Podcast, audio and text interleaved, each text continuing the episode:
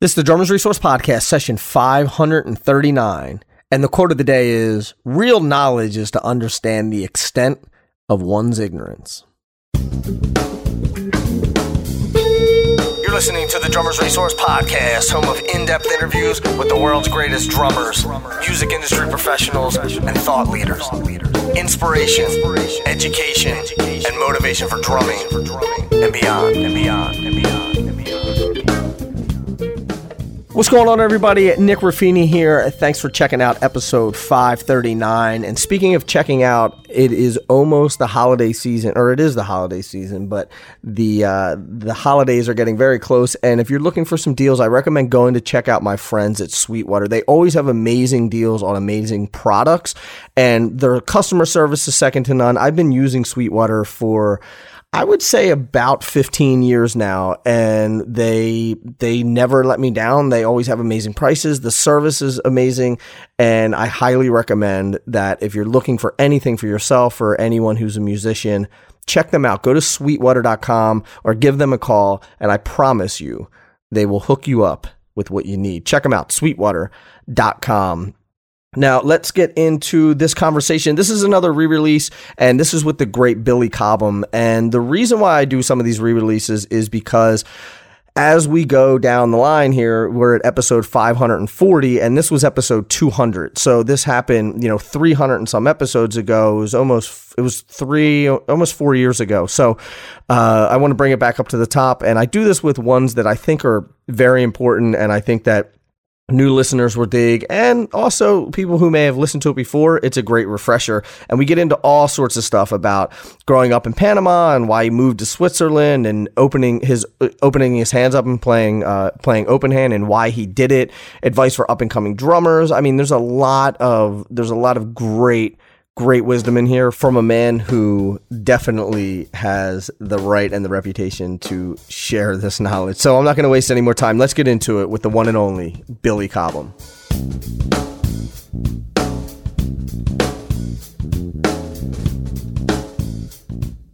How you doing, man? I'm doing well. How are you? I've got enough. no, okay. I'm good. I'm good. Good. I'm, I'm out here with, um, not right now, but uh, I'm with Ron Dene. You know Ron Dene? Uh, I don't. I don't know him personally. No. You know who he is, right? Yeah. Yeah. Yeah. Yeah. Some crazy dude, man. Uh, but uh, yeah, that's another story for another day. Well, you're got- you're getting ready to do a, a a camp as well too, right? With Dom. Yeah, I'm right now. I'm working on a project uh, with with Jake here in, in Vancouver uh, for, at Drumeo. Oh, okay. Okay. Yeah, and we start this morning around I guess at nine o'clock my time. So I'm I'm three hours behind you. That that I landed yesterday in a mess because I mean like psychological mess. I it was a 17 hour jaunt to get over to this place. Oh, wow. Where? So, are you? Do you still live in Switzerland? Yeah. Okay. Uh, I live in Switzerland and, and, and I live also in Panama, but I was I'm in Switzerland right now because we have a lot of European stuff to do. I got you. I got you. So Yeah. we can. So we'll talk about that a little bit. Just sort of the transition to Switzerland and and because you you lived in New York for a while too. right? Yeah, Yeah. and learned a lot. Learned why I shouldn't live there anymore. Yeah. I'm starting to learn the same thing. no, it's just it's it, you know it, it's all about really what it's it, it's a transition. We're artists, uh, we're gypsies, by uh, just because that's the way that we can be creative. If we stay in one place and the gross grass the the grass grows or the grows grass under our feet too long, then we sound exactly like that, and we tend to get stuck in the in the in the mud that's created. And we know we only play what we what we experience.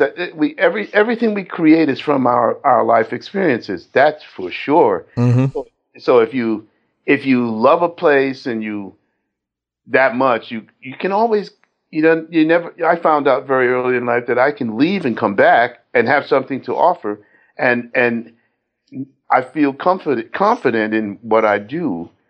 That I know that everyone will feel that feeling too. That I don't whatever I have to say will never get, be stagnant or stale, because there's always something going on around the world to to change every note that we played the time before. So, Sure, so sure. it's always the way it is.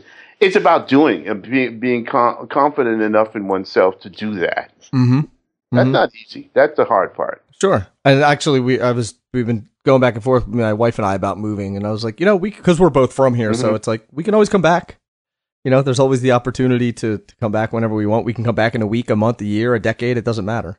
Well, that's how it started with me in in, in Switzerland. I, I was there back in the day when uh, let's see, I think I, I saw Reagan. Uh, the guy attempted to sa- assassinate Reagan on TV in, in a hotel that has since changed hands at least three or four times. In Zurich, a big hotel, it was called the Hotel Zurich, and then it went to the Marriott or it went to the Sheraton, and it became the Hilton, and now I think it's the Marriott. Uh, and I was watching this, and I, at the time, it was like a, a period of time when, for some bizarre reason, people were just bashing uh, talking down and putting down the United States all the time. And I was like, "What didn't that guy try to kill the president? Yes, for the, yes. for the love of of Jodie yes. Foster." I, I, I, don't even know why he did it. I think he was doing it because he was in love with Jodie, Jodie Foster, the actress, and he was trying to impress her. Yeah, well, I wasn't even. I didn't care about that part. Right, I right. cared about what I saw on TV and the fact that I saw it for from about, honestly, at least four different angles and using the, the limousine of President Reagan as a point of reference, I saw the guy with the gun shoot the secretary, the guy, uh, the uh, the press secretary who died a few years ago. Finally, on, unfortunately, um, uh, for Reagan, I saw him. I, I, saw him take out a couple of Secret Service guys, or I think, or, or injure them, and then on the other side, and and Reagan as a you know, Reagan's behind now. So all these people are in between this guy and Reagan. They push Reagan into the car. So that, that means that this guy's on the right hand side on the, on the street. They push him into the car. Okay. Now, from behind, from the, the angle diagonally across on the, on the car still facing us.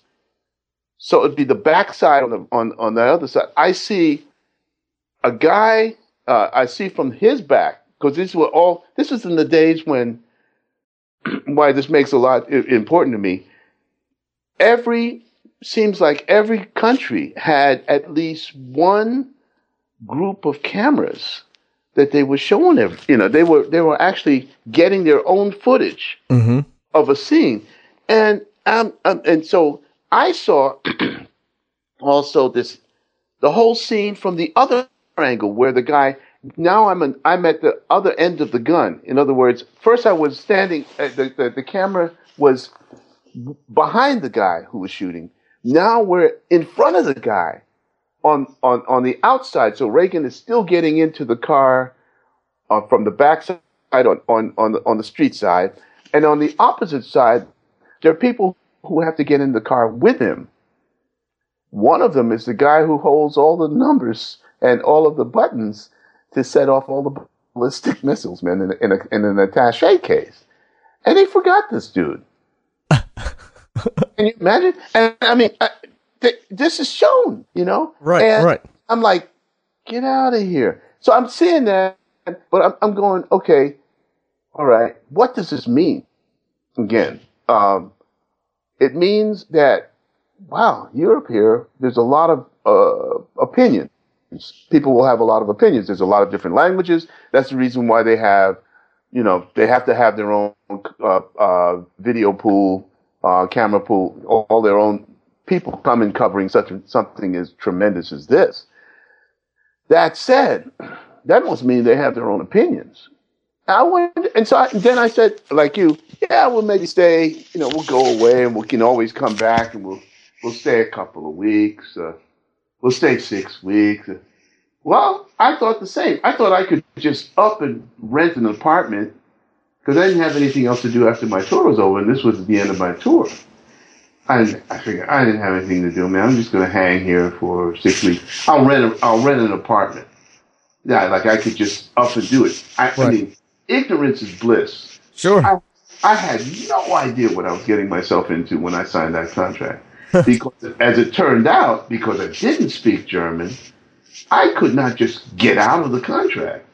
Um, I could only get released from the contract twice a year. So I had this apartment, and unless I, as it turned out, there was a loophole. Unless you could find somebody that the owner of the apartment or the, the building agreed would, would uh, had the right qualifications to take on the rent of the apartment, it was on you to pay until even if you walked away from the apartment, you had to pay this money in advance. Wow. And, and so I, I, didn't know. Of course, I didn't. I didn't ask. I'm thinking, oh man, I can just you know, I'll just pay some money, and when I want to leave, I'll just I'll just leave. Right. Uh, no, no, no, no, no. So luckily for me, I really enjoyed being there. It was a wonderful place to stay in Zurich at that time. And one thing led to another. Next thing you know, I had a girlfriend. And next thing you know, something else happened. And boom, I was there. I've been there now for 37 years. That's amazing. You so know, is that is that your full time residence? Yes, it is my full time residence. Um, and I, you know, and, and, I remember. Oh, and I mean, in, the process, it's like, wow, the things I thought I didn't even think I I never thought about knowing. Uh, just just would pop up, and I would go, really? I didn't know it was like this. Or places that I never dreamed I would go. Uh, Azerbaijan, you know, uh, Kazakhstan, uh, you know, be 1,500 miles, or no, 500 miles from the border of Afghanistan. Right. Playing in a jazz club, you know, uh, it's like, hello.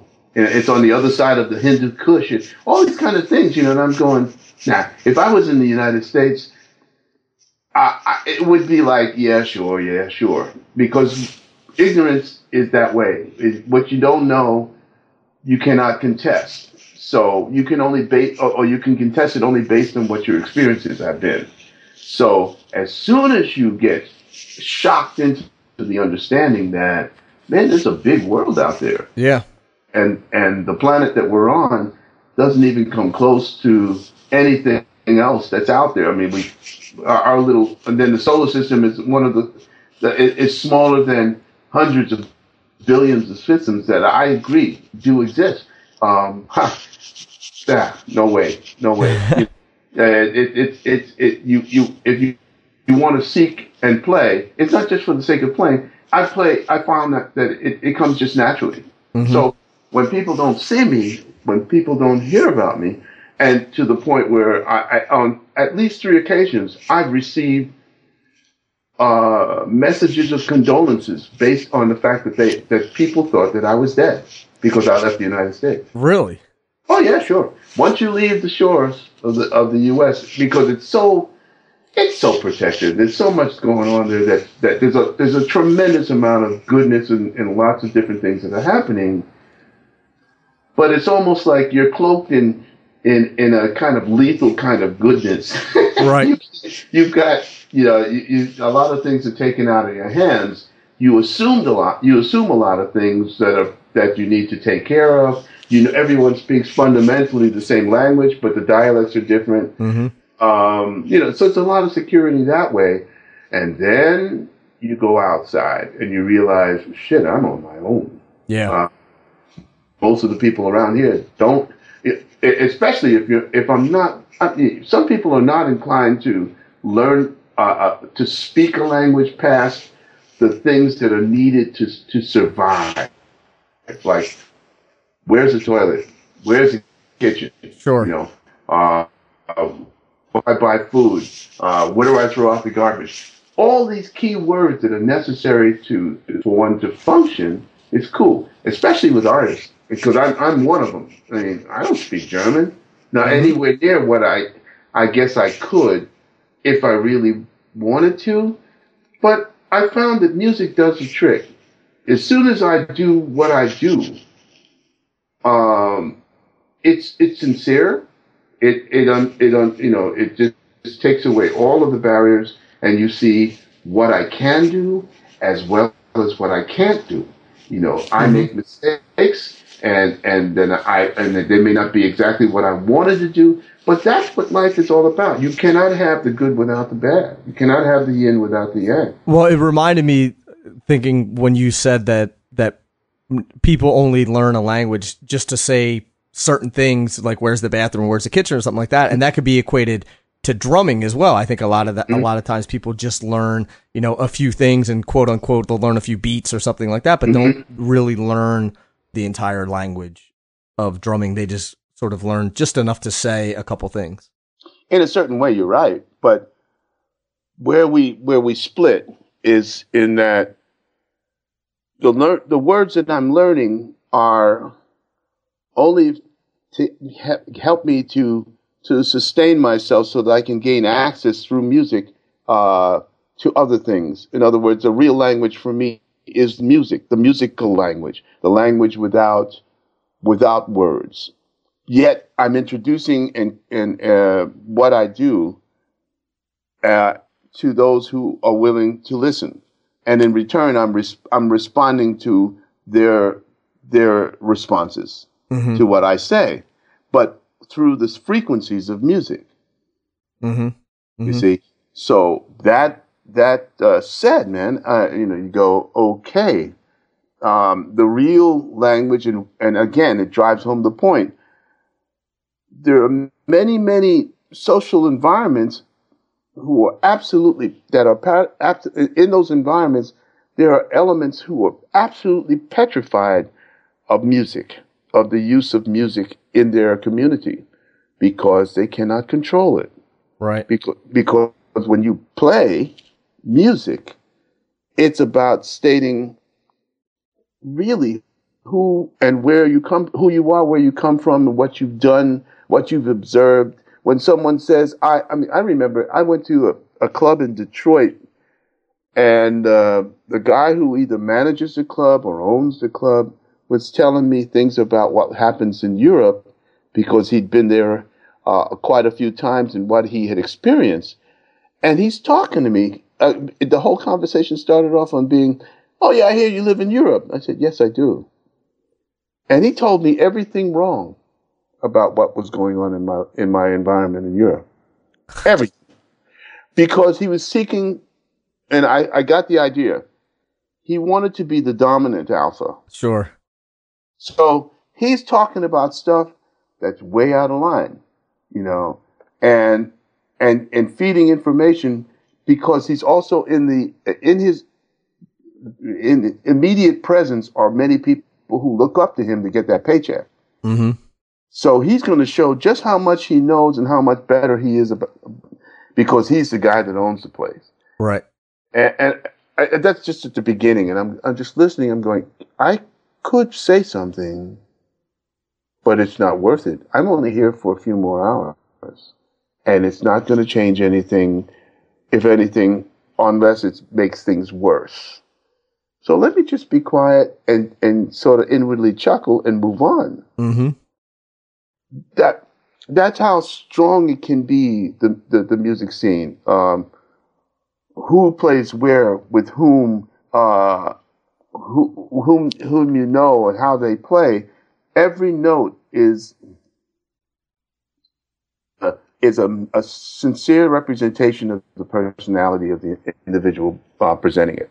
It's it's it's absolutely true, and it's so consistent, man. It's uh, that's what music is. It's a big fat mirror of who you are, where you've been, and where you'd like to go. Your your mistakes are are are, are, are what you'd like to do, and you haven't accomplished that. And the music will tell you, you know, you need to do this again. You need to figure this out. If you really want to play it, then there, you know, you have to figure out whether it is a way to do that, or you. The other idea is maybe you should leave this alone.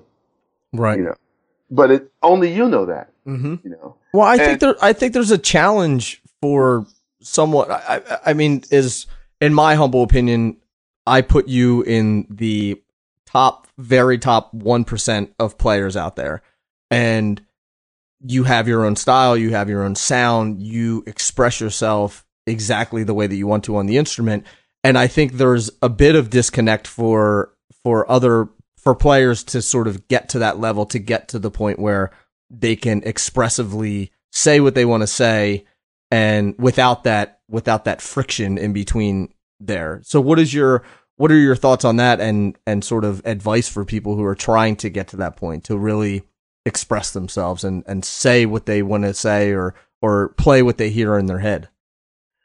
Break down what you have as an artist uh, as as a player.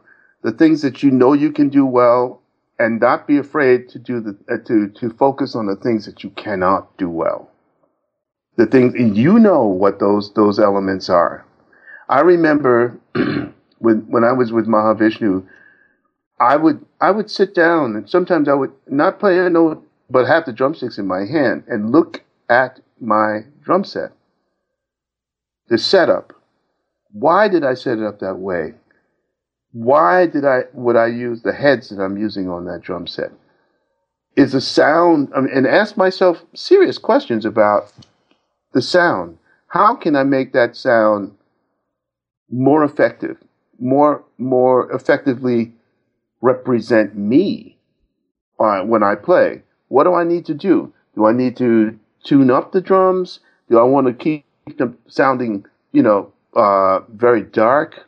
You know, there there are people who get who get who can do some wonderful things with with a drum set that is tuned down. One was Mel Lewis. Mm-hmm. Uh, great jazz drummer, big band drummer. His drum set sounded like garbage cans, uh, you know, big size garbage cans. Everything was very, very, very loose. The snare drum was very loose. He never played a, a, a, a an actual role. Uh, he never had to because the snare drum head was on. You could see almost the, the ripples in it, you know. Really? And yeah, but it, the sound was just wonderful because he had this touch. Okay. On the other hand, you know, uh, uh, you take a guy like Gadd, okay, he has a very distinct sound, mm-hmm. and and it's he's he's he's one of the groove masters because of it, because he's a, and, and Purdie is another one. They they have a way of of, of just they're they're the ultimate groove rhythmists, okay, and that's a specialization that that that's very very very spe- uh, very unique, and then. you come up with people. Another another rhythmicist would be for me. Uh, uh, uh, let's see, C. Smith is another mm-hmm. one. Lots of numbers. I mean, but but the the rhythms make sense. They're connected. Uh, he has an idea and a sense of where he uh, of direction. Okay, but there are other drummers who are musicians in the general sense who take the sound and the tonal character of a drum and they, they work with it to bring out certain, to, to, to present, a, I should say, a certain personality and concept, melodically, harmonically, uh, uh, from the, the, position of phrasing, uh, as well as rhythmically, to make a rounded musical statement. Okay? That doesn't make them better than the rhythmatists. It just puts them in a more generalized category as far as I'm concerned. Because this is not music for me at that level is not about sport. It's about how you present your personality. Mm-hmm. And the, what you can do is first figure out what it is you're playing on. And, and every, every little bit and piece on that drum you should know about. Just like it, it, as if you were um, the I'd say for unique, unique uh, purposes, the lead singer of uh, Iron Maiden. Mm-hmm. He's the pilot of their 747. Yeah, I know. Okay, so obviously he knows what he's doing with a plane. You know, he knows every screw and nut and bolt in there. Uh, the same thing with drums, man. You know, the more you know about your instrument and what it can do under certain situations, or you take a Ray Brown or a Ron Carter um, and the stories I hear about these guys and students, you know, the action on a bass, uh, when when they have students and why the, the action may be too high for the student just by listening to what the student is doing, whether or not the arm is r- not raised in the correct position, by listening, not watching. You know, that's mm-hmm. very very important to know the weak side uh, uh, of, of of your yourself and how it could musically be effective in certain situations to be weak. you know, uh, to to address that situation, to play from both sides of your body as opposed to leaning in one direction. Mm-hmm. This is all the development of concept. If you don't focus on those concepts, those ideas, yes, you will only play certain things. You will only be as good as those little things that you learn to emulate because they, they represent your strengths. But in the process, in the, uh, you've only, you've already limited your advancement as a musician, as a player. Mm-hmm. And to me, it's sort of a a majoring in the minor kind of thing, where you know a lot of people will will maybe work on things or I or get it. Put yeah. a ton of time in on things that aren't really going to be that beneficial in the long run. Well, that's a different situation. You know, it's like sometimes, I mean, with all due respect to Virgil Donati, I've watched him play some amazing things with his bass drums and blah, blah, blah, blah. And I, the first question comes to my mind, how would I use that if I, if I went that route? Where musically would I apply those patterns? Mm-hmm. How, and I, I can't come up with anything, which doesn't mean that he's wrong. That's what he hears but I don't hear it. Right. And so, you know, for, it's wrong for me. And I try not to be someone that I'm not. You mm-hmm. know, again, music will tell you that. What are you doing? You know, right? But you're trying to play something in the in the material that you have, and it really has no it has no no sense of of, of necessity. I mean, you, there's no meaning here. On the other hand, if I were to use quadrigrip uh, in certain environments where I'm playing not just a, a traditional on the cymbal ride pattern, but I'm actually playing more as a hand drummer with four sticks, playing four different tones at once in sequence or in harmony. Now I've got a different approach. And and it's for me it's a workable approach because I am born of a of a, a foundation of, of, of percussionists who work and communicate with drums as a communal instrument. Mm-hmm. So that means that a lot of people play together with assigned patterns. So what I'm seeking to do is emulate that through four drumsticks and two and, and my feet playing bass drum. Sometimes playing bass drum uh, uh, and hi hat or uh, bass cajon and, and hi hat and bass drum, but trying to get different car- tonal characteristics to work together as I play. That's my direction. Um, the whole thing tends to go into another world based on the fact that I'm working with four sticks. So that's what people see initially and go, well, that's not for me. Right. I've got enough trouble with two. But the problem is, is like, it just to figure out where to place those sticks in the drum consistently. How, another thought, how many people play in the center of the drum within within an inch of each stick consistently mm-hmm. uh, and make the transitions across the panning across the drum set and a multiple drum set uh, or even with just two toms up front just to be able to to negotiate and play what what you want within an environment where where you play the drums and get the tonal characteristics that you're seeking from the drums based on what you know about the drumstick and its impact on the head, the head, and how it reacts to the to to the the the, the top head reacts or the bottom head reacts to the top head and sustains the sound. All these things start to come into into play.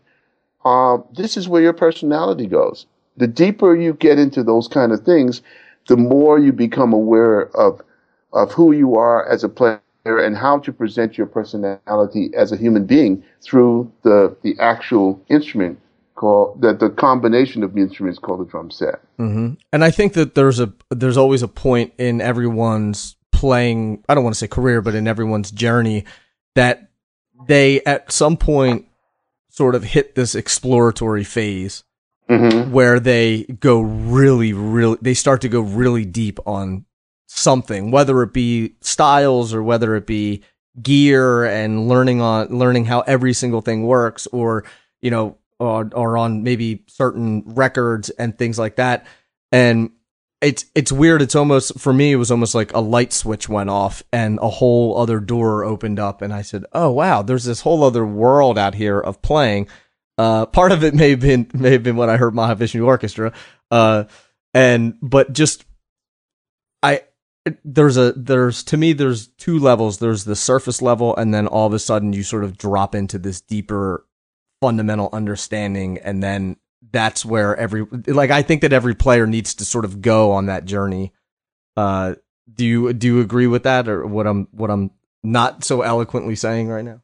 I agree with you. Actually, uh, in, no, in no uncertain terms, the problem is is that because there are so many impediments that, be, that to for a player before you get to the point of thinking about this, where those impediments are saying, control us first before you try to do any more. uh, for instance, there was a I can't remember his name. I was in Quebec uh, with Spectrum 40 uh, 2013, 2014, and and I met a guy, a drummer who specialized in. Uh, I, he was introduced to me as being a specialist in emulating what I did with Mahavishnu, but there was one thing he said he could not do. And he told me that I played on a I played a certain pattern uh, I think it was, uh, I don't know, of Maya or something like this. Um, and I was playing inside the pattern, but I was playing freely. You know, you get to a point, yes, that's possible. You can do it, but you have to have confidence, I think, because sometimes I, I, I'm able to do it when I've been working with working on a consistent basis with my band where we have a few weeks of uh, work together, and after about the, the fifth concert, I start to get into the flow of being confident, which I think is a very important word, word and having total confidence in my fellow players, where I know what they're going to do, so I can play when it's necessary inside uh, the uh, their their sense of tempo and time because I know they will be they don't need me to play and enhance what they're doing. They know where they are. And right. I play inside that and all of a sudden I get I can play with a tremendous amount of freedom because I can hear where the tempo is. I can hear how they're playing. I can hear how they're phrasing and on on one level and on another level play inside. It's like being uh, a combination of Zakir Hussain uh, and and uh, Elvin and, uh, and and Max and a whole lot of other players all at all at the same time. Hmm. So how do you develop that confidence? How do you develop that confidence as a player, or how do you suggest others develop? You break, yeah, you break down everything that you do. You become very, very secure in your sense of uh, of synchronization within yourself. So you know, um, what I did was I took a simple paradiddle called a, a single paradiddle, and I would play that uh, in co- in collaboration with my bass drum and my hi hat. So let's say in four four time you have four on the floor. As we say one two three four all the time. It's a, at a tempo that you can control. And this is where I find out where my weaknesses are if I can control the bass drum playing on the bass, uh, playing uh, the, the bass drum pedal playing on the bass drum, one, two, three, four, not just loud, but a consistent ankle to toe, never leaving the pedal, one, two, three, four, one, two, against two and four in the hi hat, two, three, four, one, two, three, four. Now I take the pattern of the, the paradiddle and it's like right, left, but it's this slow. Uh, left, right, left, left, right, left, right, right. When I first began doing that, I realized I couldn't play the bass drum and the hi hat and play a pattern with them keeping time for me. Hmm. So I I learned to I learned from that. I said I have to learn how to do that. I even have to break down the paradiddle's temp uh, speed, cut it in half. So it'd be like right, three, four, left, two, three, four, right, two, three, four, right. And what I started to realize was that I needed to know, get my mind, my brain to decide when I was going to play what with what limb. And what's unique about a paradiddle is because you, it's right, left, right, right, left, right, left, left. It's not, uh, uh, uh it's not like a triplet, which is a completely separate situation. but when you when you start to play a pattern like that against four, so it's like duple, and then you then take the application of that paradiddle and make it a triplet. But you're playing right, left, right, right, left, right, left, left, right, left, right, right, left, right, left, left, right, left, and everything is still. Now mm-hmm. you're starting to, you're opening yourself up to an, an amazing world of, of synchronization, but for inner self. It's not just to play patterns that are, that are layered on top for the sake of being able to do it. You're going to use triplets and duple patterns in everything you do anyway. But if you can internally, if you can internalize and feel the the the the, the idea of, of playing in this way, all of a sudden you hear everybody else on multiple layers. And you can choose the patterns, the music, the sounds that you want to enhance, because you're not just playing patterns. You're, you're, I, I find myself tuning my drums to enhance uh, and support my fellow musicians. Mm-hmm. Mm-hmm. So, so I'm only playing the drums I need to play on a specific tune as and when I feel it is artistically effective to do so. Right. So just and to sort of unpack it a little bit, it's you know, for me I would think like an example of taking if you're playing 2 against 3 and yeah. you can choose to either hear it in 2 or you can choose to hear it in 3 and that's going to totally change what you're playing. So maybe in a in a band setting, you're saying if you're playing, if you guys are everyone's playing two against three, or or let's just say you're playing in four and you hear someone playing in triplet, you can you can choose to accent that, and you can choose to sort of jump on that with them, or you can choose to stay where you're at and not play in triplets, or or anywhere in between there. Correct, because you have I have you have a full secure feeling and understanding of what you are actually listening to. Mm-hmm. You're, you're, you're interpreting the full spectrum of the concept because you are able to sustain certain things about your playing that, that gives you the right to put them on the back burner in your mind because they're not going to change. And you can now move on to the next level where you can deal with found, other things because your foundation is so solid. Mm-hmm. You see, until your foundation is solid and you believe it is, that you can hear everything and feel everything that you're doing, because some things you're not going to hear so easily. You're not going to hear the bass drum playing because you, if you're hearing your bass drum, then it's playing too loud. If you, you're not going to hear your hi hat on on two and four, the high frequencies are going to get caught, caught, but you're going to feel it. Mm-hmm. You're going to imagine that it's there. Why? Because you have trained yourself to become comfortable with that that that synchronicity. Sure. So you're totally in sync with yourself, and so you can go from from you know from four four doing this to three four, where you're playing the bass drum in three beats per bar. One, two, three, one, two, three, and the hi hat is in one. It's on two and four, three. I mean one, two, and three, three, one, two, and you can still play the same paradiddle against it, or you can play in five and do the same thing. And it, all of a sudden, these patterns open up, and you go, "Hey, wait a minute! I never knew. I, I never felt that before, and now I. But I not for myself, but I heard it. Heard somebody else playing in five against me,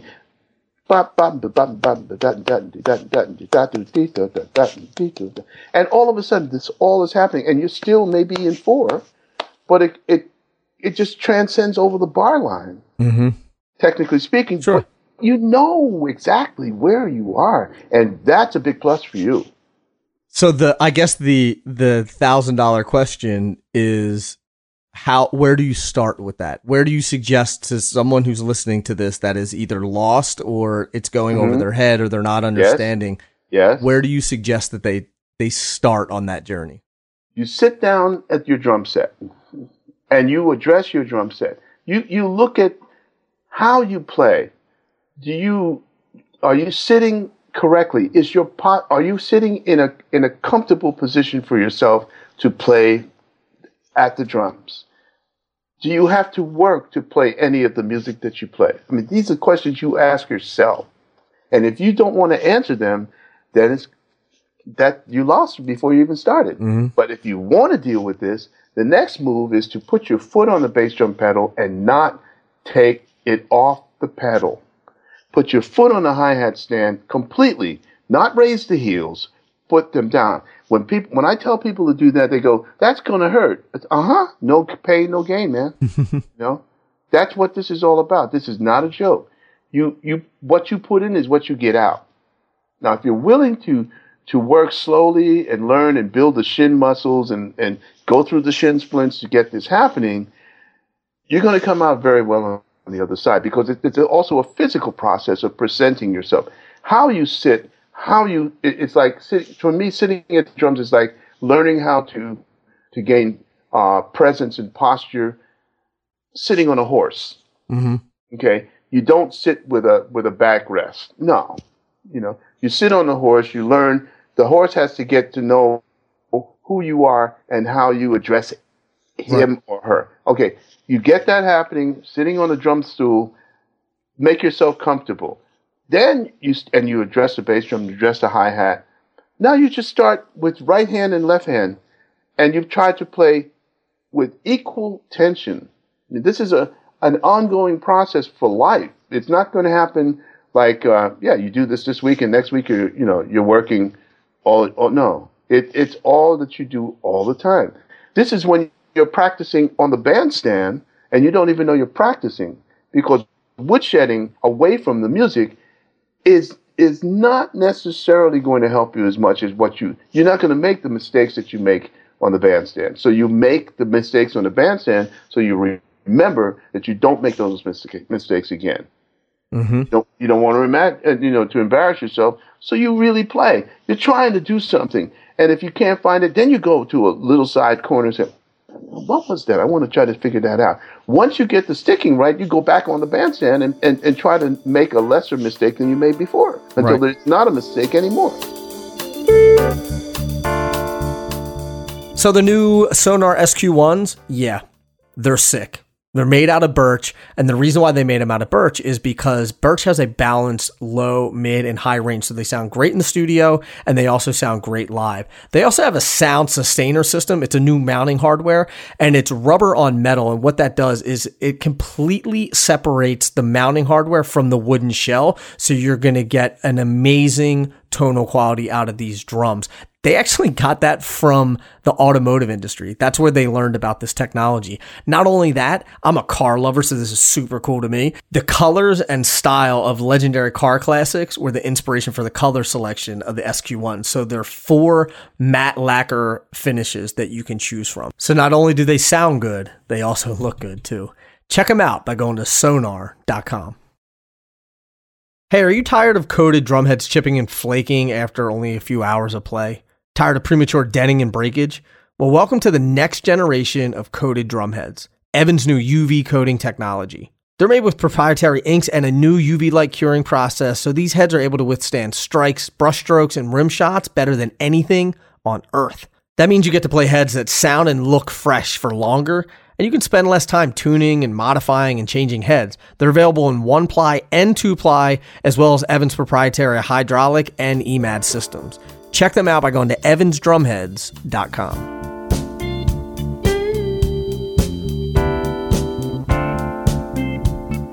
So, what is, I guess, going, we mentioned being on the bandstand and then going back into the practice room. And I always like to hear everyone's version of, of what they think is a good way to practice because everyone has a different way of practicing. And I think that the listeners can pull nuggets from everyone and sort of develop their own practice routine because I'm a fan of whatever works for you is what you should do. And uh-huh. uh, so what is your what is your take on on practice? And if I came to you and said, Billy, I really, you know, I, I don't have a good practice routine. How do you think I should structure it? Not mm-hmm. necessarily what I should practice, but how I should structure the practice. I should. I, I think internalizing what you do at the drums, away from the drums, is very, very important. Mm-hmm. Uh, I think that you should be doing that 24 7, 365 days a year, except for leap year, which you should add another day. the thing is, is that you just think about what you're going to do before you do it. Okay. And make sure that the, the, because you want to walk and sit down at that drum set and put in quality time if you don't have a concept in which to work with, you've lost before you started. You're going to just sit at the drum set and go, uh, I want, let me check my notes. To see, I want to practice this. No, no, no, no. You should have been doing this already. Right. In, in your mind. having the goal in mind before you oh, start. Not even the goal. You do it in your head. Once you do it in your head, you know what you want to do. As, as I mentioned about uh, four beats on the bass drum, two beats on the hi hat, sitting properly, your posture, okay, addressing the drum set and playing with control in the center of every drum. This is a lot to, to, to, to take in.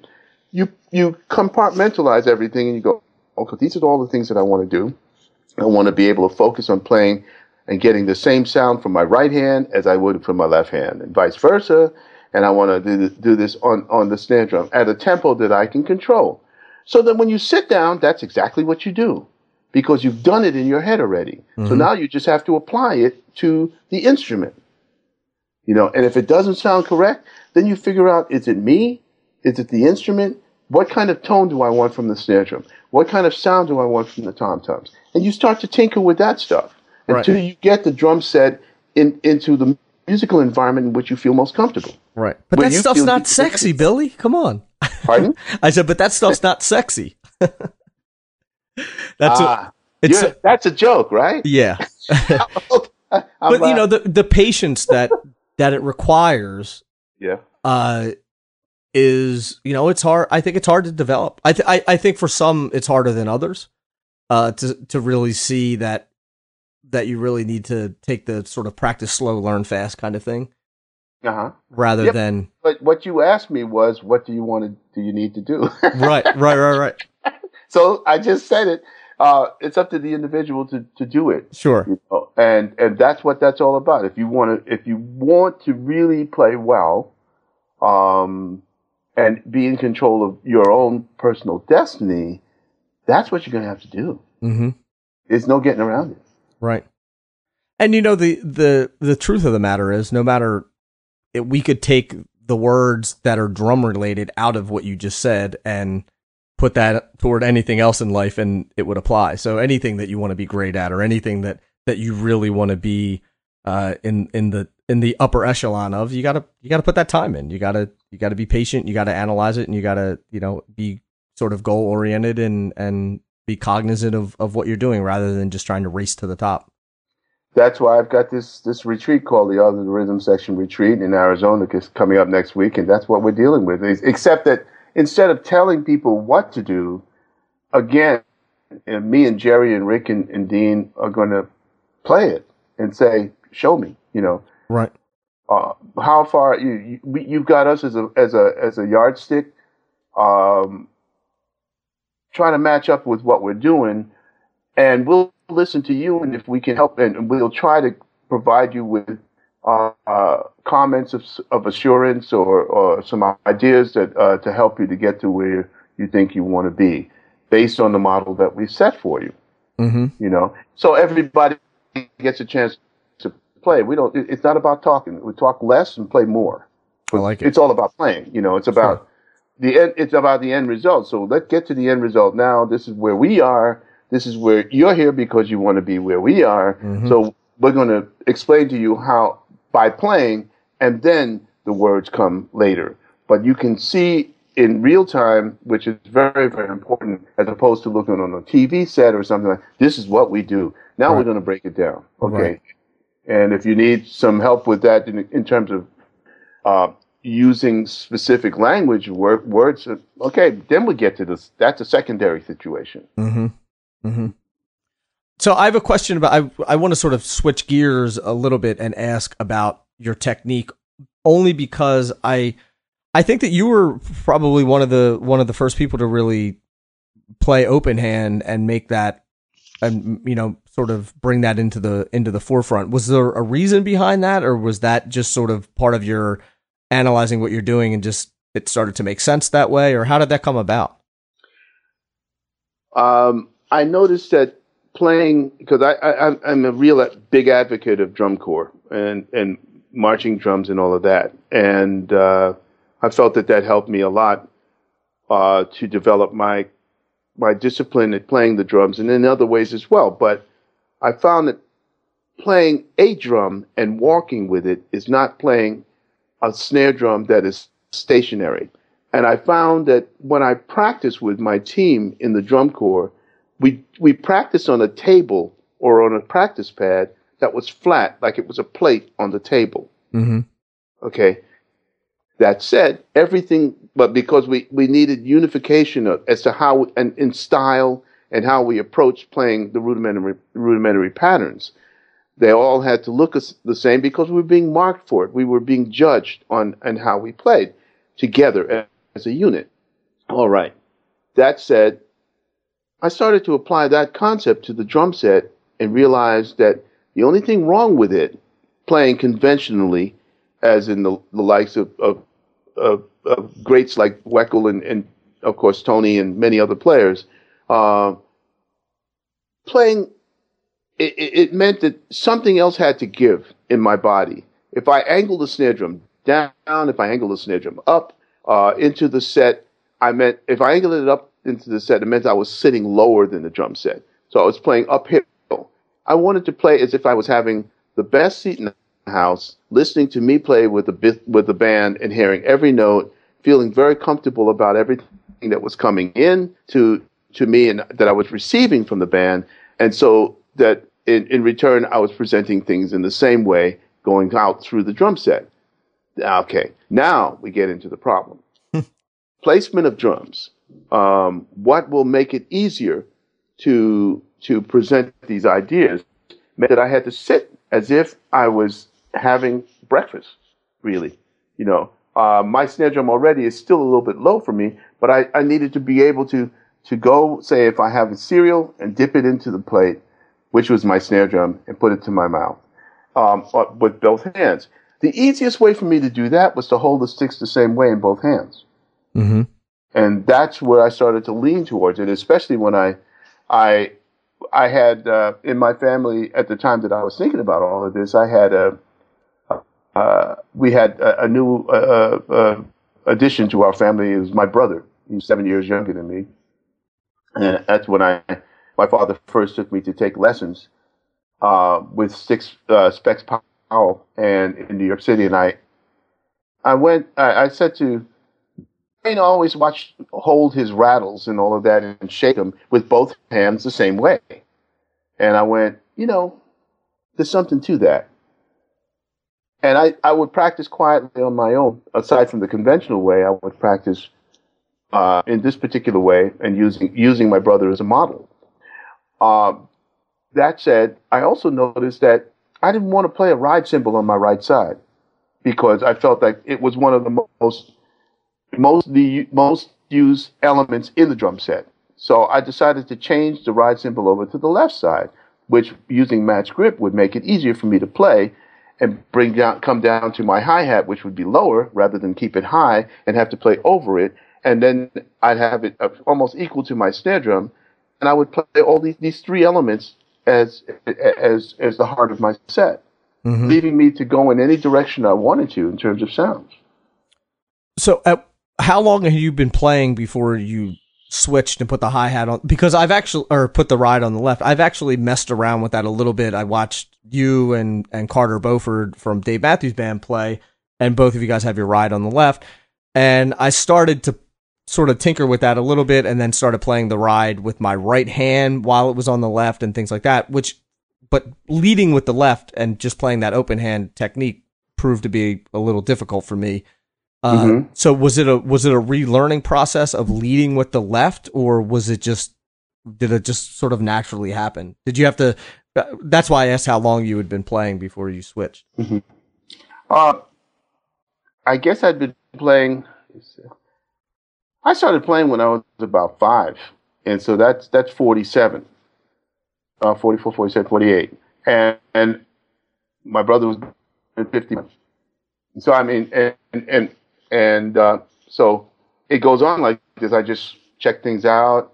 Uh, what's it 51? Is it 44? Yeah, six, 51, yeah.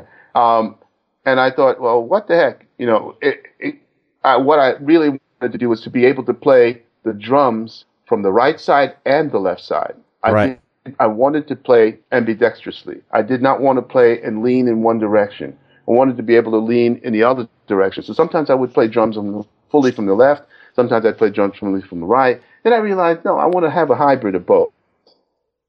And that's where I felt most comfortable. So I right. lost a, a lot of the ability to play totally left-handed drums.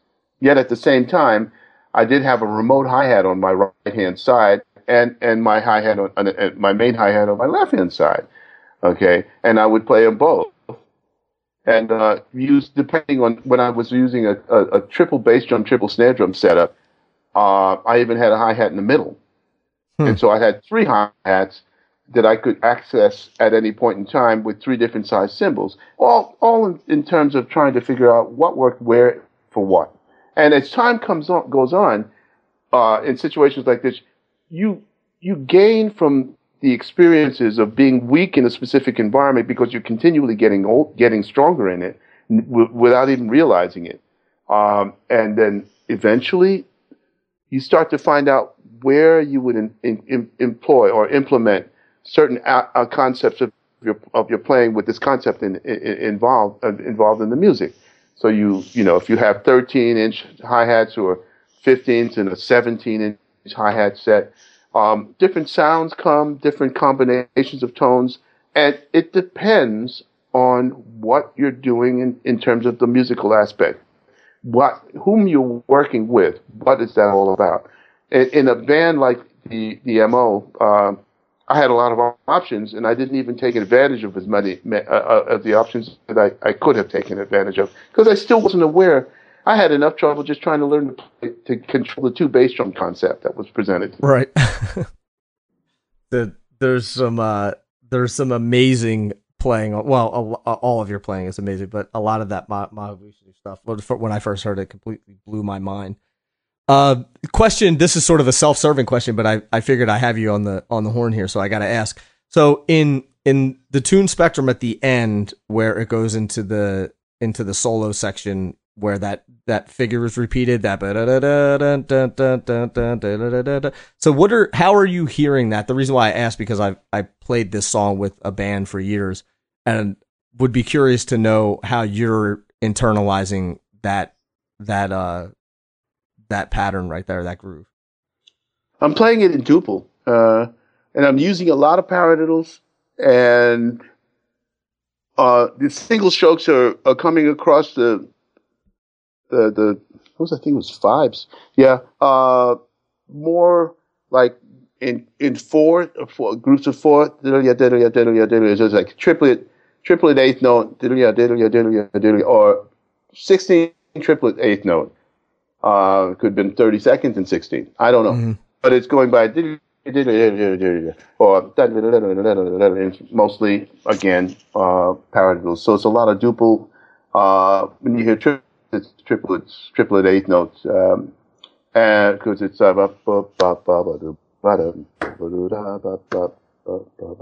so it's like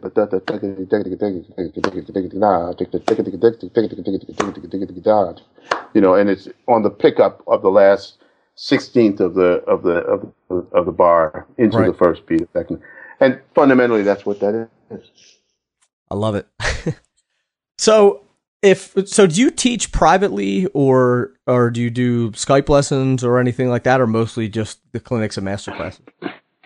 Uh, mostly clinics and master classes because teaching privately i have i have already overset my boundary with one student. I, I, I only have one that I that I can and he, and, and he's kind of unique because he's he's uh he's about 13 years old, and um, and and and he's a real work in progress. But uh, and and so we got going. See, because uh, for me, it I'm very passionate about teaching, but I need a student who's going to who's going to really want to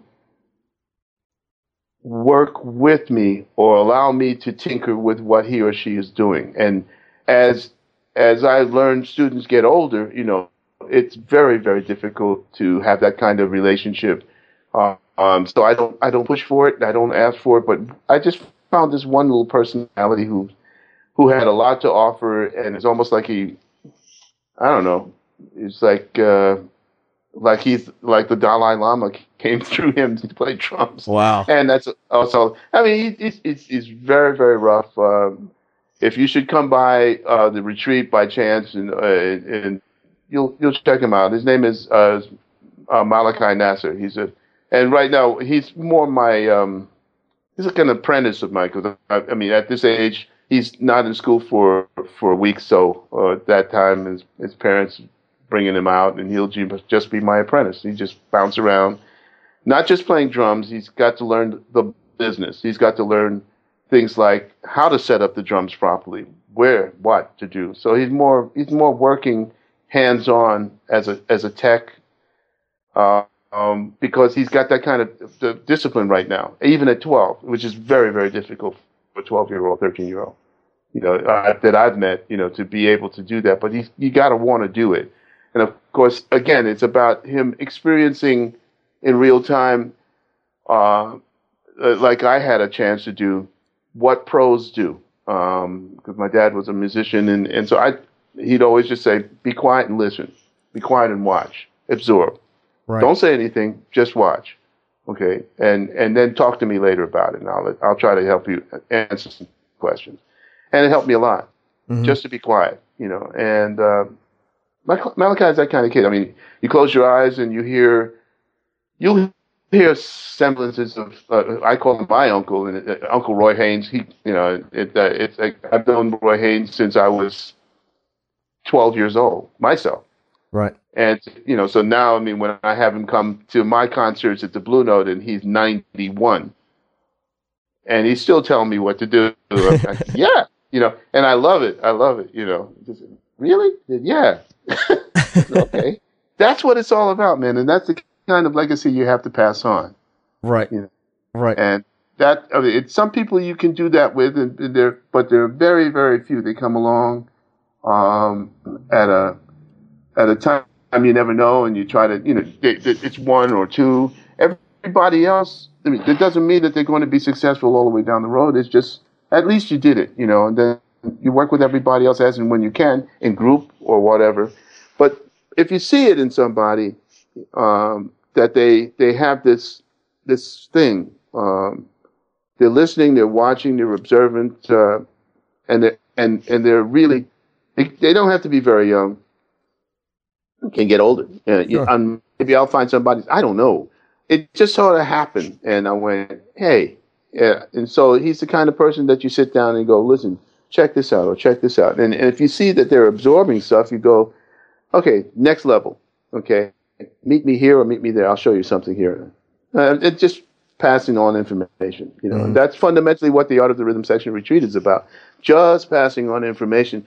It's there for the taking. Always has been. Um, it uh, and, and what's beautiful about the drumming community is that there are a whole lot of cats out there, uh, a lot of girls, gals, guys who want to learn. I mean, it's so difficult to get guitar players, keyboard players, bass players to to let down their defenses and do the same thing. Right. You know, it's unfortunate, right. but that's that's the nature of the beast. So we take advantage of what we got. We invest in some people. You know, without them, uh, they come, they play, and and um, you know maybe they learn something in the process. But uh, it's mostly all about drummers coming to the retreat, and and that's good too. I think that's wonderful. Mm-hmm. And so that's what we're going to be doing next week. So how often do you do those retreats? It's the first one coming, man. Oh, awesome. Awesome. This is like the very first one, and and it, it's an easy one. Uh, it, it, it's a it what we're dealing with is something that is tremendously uh, deep on many levels, but at the same time, you know, it's so simple. You know, if you just hold back, listen to what your what your colleagues are doing, and interpret. But that's see that's the hard part. Interpreting what's coming at you, and, and trying to decide where do I discriminate? Who do I work with? Do I, do I go with the bass player? Do I go with the with the chordal progressions of the piano player, or do I hear hear a rhythm thing that the guitarist is doing? Should I go and lay lay something down using them as a as a, a point of reference for you at the time within four bars, eight bars of music, just because that's what you hear. That's what you you're, you're trying. We're trying to to help people come to to grips with. Where and how do you do that? Uh, what do you need that'll tickle your ideas to give you something to give back to them so that their ideas will be tickled and, and it's a call and response environment. That's where we want to go. And that's what we want to do. Uh, so the only way to do that is to set an example. Sure. Hmm. Makes sense to me. Um, I, I wish you all the luck with that. That's going to be uh, an amazing event for the people that are participating in it. And it's coming up July 29th, like you said. So that's uh, right around the right. corner. Right and it runs, yeah, it runs until August 6th. The, the main thing, at August 6th is when the Spectrum 40 band plays uh, in, in, the, in the Mesa Arts Center and in uh, Mesa, Arizona. And of course, the we'll choose a, a, a rhythm section from the from the group that uh, comes to our presentation, and they'll open the show for play for 20 minutes, whatever they want, you know. Awesome. And uh, yeah, you know, there's that. There's uh, we'll be we'll be uh, all that week live streaming through Numubu.com uh, with uh, Cliff Schwartz, and uh, and so we'll have a class or two every day for people to come and take a look at uh, to see what's going on. And you you know it's of course I don't know a dollar buck fifty I don't know what it costs for the live streaming. Uh, that's there, and then of course we're documenting everything GoPro, mini cams, everything because it's it's archival stuff. And what I'd like to do is to continue to, to develop a model so that and, and provide this model to other regions of the of the world, really, mm-hmm. U.S. Is, uh, to to not forget that, uh, yeah, what's called flyover states. There's a whole lot going on in in in, in those areas, and, it, and people just don't choose to go, and it's such a shame because it there's a lot of information that can be sh- shared with everybody there, not just New York. Uh, uh, Chicago, Miami, and uh, Dallas, and, and uh, Los Angeles. I mean, it's, it's, the rest of the world, man. Sure. You know? Yeah. Yeah. Mm-hmm. I like the idea of the live streaming too. That's mm-hmm. know, especially for people who are out of the country or whatever right. the case may be that can right. that can check it out. I think that's going to be amazing for you. Yeah, I hope it. I hope it works. I'm, so I'm really happy with that. Awesome. Hey, hey I got to run, man. Alrighty. Uh, uh, thanks. Billy, thank you so much for doing this. I really appreciate it. And uh, good luck upcoming with all the stuff that you have going on, especially with this retreat.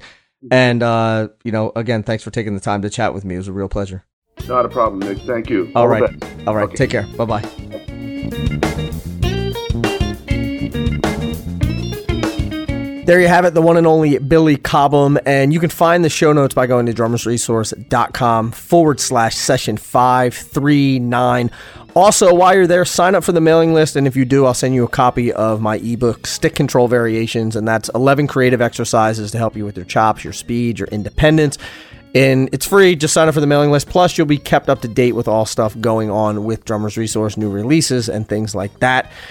And that's all I got for you. So until the next podcast, keep drumming. Thank you so much for listening, and I'll be talking to you soon.